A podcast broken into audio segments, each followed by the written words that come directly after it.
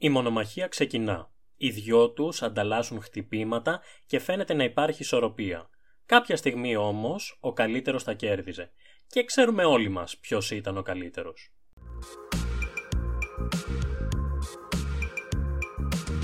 Καλώς ήρθατε. Είμαι ο Κωνσταντίνος, ή αλλιώς The Mythologist, είμαι αρχαιολόγος και αυτό είναι το 20ο επεισόδιο του επικού podcast. Του podcast που μέσα από την Ιλιάδα του Ομήρου μας μεταφέρει έξω από τα πανύψηλα τείχη της Τρίας, εκεί όπου αχαίοι και τρώες, θνητοί, ήρωες και θεοί πολεμούν, ερωτεύονται, νικούν ή πεθαίνουν.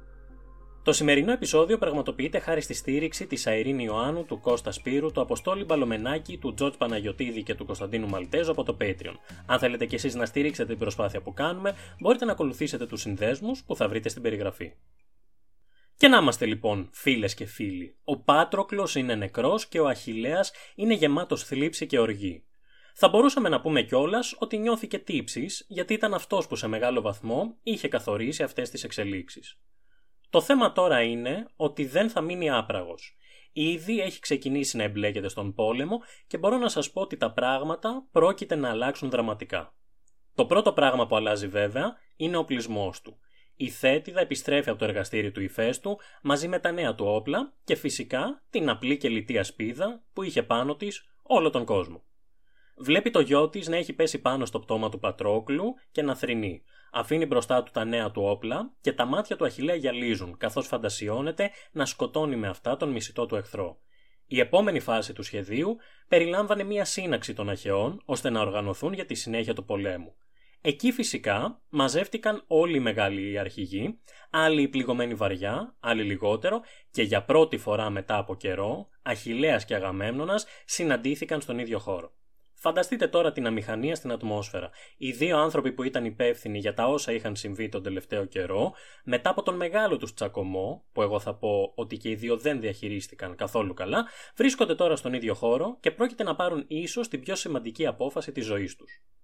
Ο Αχηλέας προς τιμήν του παίρνει πρώτος το λόγο και λέει το προφανές, ότι δηλαδή η διαφωνία τους προκάλεσε ένα σωρό δεινά στους Αχαιούς. Είναι πλέον η ώρα να τα αφήσουν όλα αυτά πίσω τους και να συνεχίσουν τη μάχη, και ο ίδιος μάλιστα είναι πρόθυμος να αφήσει τον θυμό του για το θέμα με τη Βρυσίδα, επιτέλους να ξεχαστεί. Οι Αχαίοι το κραυγάζουν γιατί καταλαβαίνουν πολύ καλά ότι πλέον ο τεράστιος Αχηλέα είναι πρόθυμος να μπει με τα όλα στη μάχη και να βγει νικητής και μαζί να τους βγάλει και τους ίδιους από την πολύ δύσκολη θέση στην οποία έχουν έρθει. Για να συμβεί όμως αυτό, θα πρέπει να συμφωνήσει και ο Αγαμέμνονα, ο οποίος παίρνει τώρα το λόγο. Και όντως, κάνει και αυτός όχι ένα, αλλά πολλά βήματα πίσω. Μάλιστα, αποδίδει τον τσακωμό του με τον Αχηλέα στη δύναμη της θεάς Άτης, που προκάλεσε σύγχυση στο μυαλό του. Για να ενισχύσει αυτό του το επιχείρημα, παραθέτει και μία περίπτωση που δείχνει τη δύναμη της θεάς, η οποία είχε καταφέρει να μπερδέψει μέχρι και το μυαλό του Δία.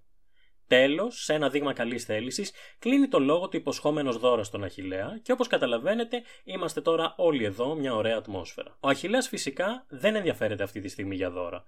Αυτό που θέλει είναι πολύ συγκεκριμένο και βρίσκεται μόνο στο πεδίο της μάχης. Γι' αυτό άλλωστε παρακινεί τον Αγαμέμνονα να ξεκινήσουν όσο το δυνατόν γρηγορότερα. Και εκεί που είναι όλοι πορωμένοι και έτοιμοι, πετάγεται ο Οδυσσέας, ως πιο σοφός και ψύχρεμος, και τους προτείνει πρώτα να πάνε στα καράβια τους, να φάνε και να ξεκουραστούν, ώστε να ανακτήσουν τη σωματική και ψυχική δύναμη που θα τους φανεί απαραίτητη στη μεγάλη μάχη. Ο Αγαμέμνονας το σκέφτεται είναι η αλήθεια και φαίνεται να συμφωνεί με την πρόταση του Οδυσσέα. Όμως, τι σοϊπήμα θα διαβάζαμε αν πήγαιναν όλα καλά; Θα ήταν πολύ βαρετό. Γι' αυτό φυσικά ο Αχηλέα είναι αντίθετος και βιάζεται να πολεμήσει. Και μάλιστα λέει ότι στην κατάσταση που είναι ο ίδιος δεν μπορεί να κατεβάσει μπουκιά έτσι κι αλλιώς.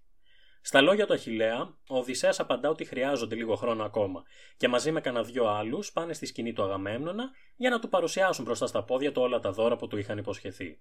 Θυμάστε αυτά τα δώρα, έτσι; Είναι εκείνοι οι τρίποδες που λέγαμε, οι πολλές γυναίκες, ο χρυσός κτλ. Τα, τα φέραν όντως μπροστά στα πόδια του και φυσικά φέραν και τη βρυσίδα. Εκείνη ακριβώς τη στιγμή που παρουσιάζεται η κοπέλα, ο Αγαμέμνονα απλώνει τα χέρια του στον ουρανό και ορκίζεται ενώπιον θνητών και ανθρώπων. Ορκίζεται ότι ποτέ του δεν ακούμπησε τη βρυσίδα, ώστε να τον πιστέψει βέβαια ο Αχιλέας. Φυσικά, εκείνη την εποχή, ο όρκος χωρίς θυσία δεν γινόταν και αυτή τη φορά την πλήρωσε ένας κάπρος που πότισε το χώμα με το αίμα του. Η απάντηση του Αχηλέα ήταν να κατηγορήσει τον Δία ότι έσπηρε τη διχόνοια και την οργή μεταξύ αυτού και του Αγαμέμνονα, και ότι αν δεν ήταν ο Δίας, δεν θα είχε οργιστεί τόσο πολύ. Στη συνέχεια η σύναξη διαλύεται και η Βρυσίδα αντικρίζει με τη σειρά της τον νεκρό Πάτροκλο, οπότε αρχίζει και αυτή να θρυνεί γοερά για το χαμό του. Μόλις τελειώνει αυτή το θρήνο, αρχίζει πάλι ο Αχιλέας με τον δικό του θρήνο και πάλι σαν να συνομιλεί με τον νεκρό. Και ενώ όλοι πίνουν και τρώνε και γλεντάνε πριν τη μάχη, ο Αχιλέας ακόμα εκεί, θρυνεί νηστικός, και αυτό είναι κάτι που κινεί το ενδιαφέρον του Δία. Ο πατέρας των Θεών μιλά στην Αθηνά και τότε εκείνη αποφάσισε να επέμβει. Την ώρα που οι Αχαίοι εξοπλίζονταν, εκείνη γέμισε το στήθος του Αχηλέα με θεϊκό ποτό και φαγητό, ώστε να πάρει την απαραίτητη δύναμη και την ευλογία που χρειαζόταν για τη μάχη. Έπειτα ο ήρωας εξοπλίζεται και φορά τα νέα όπλα του ηφαίστου. Η ραψοδία τελειώνει με έναν συγκλονιστικό διάλογο του Αχηλέα με τα άλογά του. Ναι, καλά ακούσατε, ο Αχηλέας, δεν ξέρω αν έφταιγε το θεϊκό ποτό, ζητά από τα άλογά του να τον φέρουν πίσω σώο και όχι νεκρό όπως τον Πάτροκλο, και εκεί να του απαντούν, με ανθρώπινη φωνή που τους χάρισε η ήρα, ότι δυστυχώς ό,τι και να κάνουν η ώρα τους ζυγώνει, γιατί έτσι το έχει γραφτό η μοίρα του. Ο Αχηλέας το γνωρίζει καλά ότι έρχεται η ώρα του, όμω το μόνο πράγμα στο μυαλό του είναι να σκοτώσει όσους περισσότερους τρόε μπορεί μέχρι να έρθει το τέλος του. Μετά λοιπόν από τη σύναξη των θνητών, έρχεται και η σύναξη των αθανάτων. Τα πράγματα πλέον είναι πάρα πολύ κρίσιμα, οπότε δεν υπάρχει χώρος και χρόνος για την πολυπόθετη ουδετερότητα των θεών. Μεταξύ μας τώρα, ποτέ δεν υπήρξε πραγματική ουδετερότητα. Απλά κρατούσαν τα προσχήματα λόγω της εντολής του Δία. Τώρα όμως, σε αυτή τη θεϊκή συνέλευση, ο πατέρας των Θεών τους ανακοινώνει ότι ο Αχηλέας επιστρέφει στη μάχη και μπορεί πλέον ελεύθερο ο καθένας τους να υποστηρίξει όποιο στρατόπεδο επιθυμεί. Αυτό που ακολουθεί είναι φαντασμαγορικό. Με βροντές και αστραπές, οι Θεοί κατεβαίνουν στο πεδίο της μάχης και παρατάσσονται έτοιμοι για μάχη. Ο Απόλλωνας απέναντι στον Άδη. Η Αθηνά απέναντι στον Άρη. Απέναντι στην Ήρα η Άρτεμις με τα τόξα και τα βέλη της και απέναντι στη Λιτό Ερμής. Ο Αχιλέας ανυπομονεί να πετύχει τον Έκτορα, και κυριολεκτικά και μεταφορικά, αλλά κάπου εδώ αναλαμβάνουν οι Θεοί. Ο Απόλλωνας που δεν άντεξε άλλο να μείνει αμέτωχος, εμψύχωνε τον Ενία και προσπαθούσε να τον πείσει να μονομαχήσει με τον Αχιλέα. Δεν ξέρω κατά πόσο θα ήταν εφικτό αυτό, και φυσικά και ο ίδιος ο Ενίας προς τιμήν του το απάντησε ότι δεν θέλει να κάνει κάτι τέτοιο γιατί φοβάται. Παρ' όλα αυτά, ο Θεός του έδωσε θάρρος και δύναμη, και τότε ο Ενίας άρχισε να βαδίζει προς το θάνατό του. Ήταν η στιγμή της σύρας τότε όμως. Έκανε έκκληση στον Ποσειδώνα και την Αθηνά να συνειδητοποιήσουν τι πάει να συμβεί. Και έτσι ο Ποσειδώνας ξεκαθάρισε ότι δεν θέλει να πολεμήσει κάποιον άλλο Θεό, όμως αν δεχτεί επίθεση δεν πρόκειται να την αφήσει αναπάντητη. Ο Αχηλέας και ο Ενίας συναντιόνται. Το πρώτο πράγμα που λέει ο Αχηλέας είναι να θυμηθεί ο Ενίας τότε που τον έτρεχε και τον έσωσαν οι Θεοί από βέβαιο θάνατο ορίστε οι απαρχές του trash talking. Σε αυτά, ο Ενίας απαντά, πενεύοντας την καταγωγή του και τελειώνει τον λόγο του, σημειώνοντας ότι επιτέλους πρέπει να σταματήσουν τα λόγια και να χτυπηθούν. Φαντάζομαι συμφωνούμε κι εμείς με αυτό. Και έτσι η μονομαχία ξεκινά.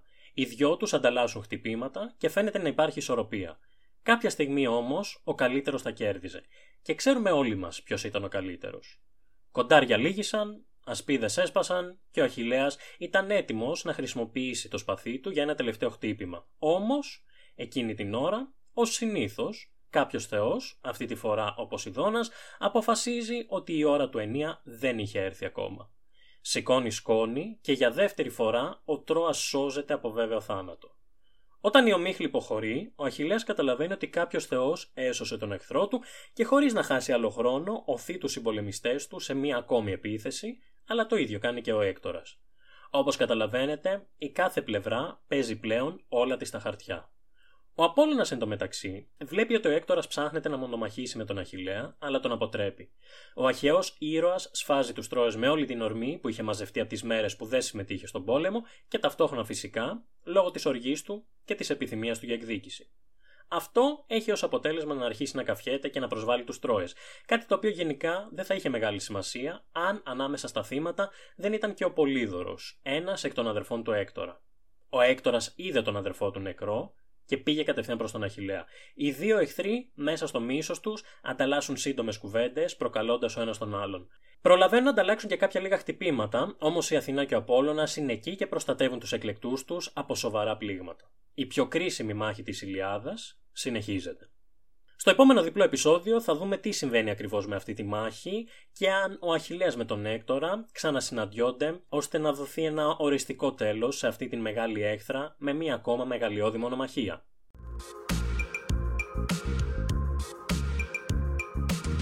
Αν θέλετε κι εσείς να δείτε πώς θα εξελιχθούν τα πράγματα, το μόνο που έχετε να κάνετε είναι να συντονιστείτε εδώ, στο επικό podcast, την επόμενη Παρασκευή. Αν σας άρεσε αυτό που ακούσατε, μπορείτε να μας στηρίξετε μέσω Patreon ή PayPal και το μόνο που έχω να πω εγώ είναι ότι μέχρι το επόμενο επεισόδιο εύχομαι σε όλους σας να είστε καλά.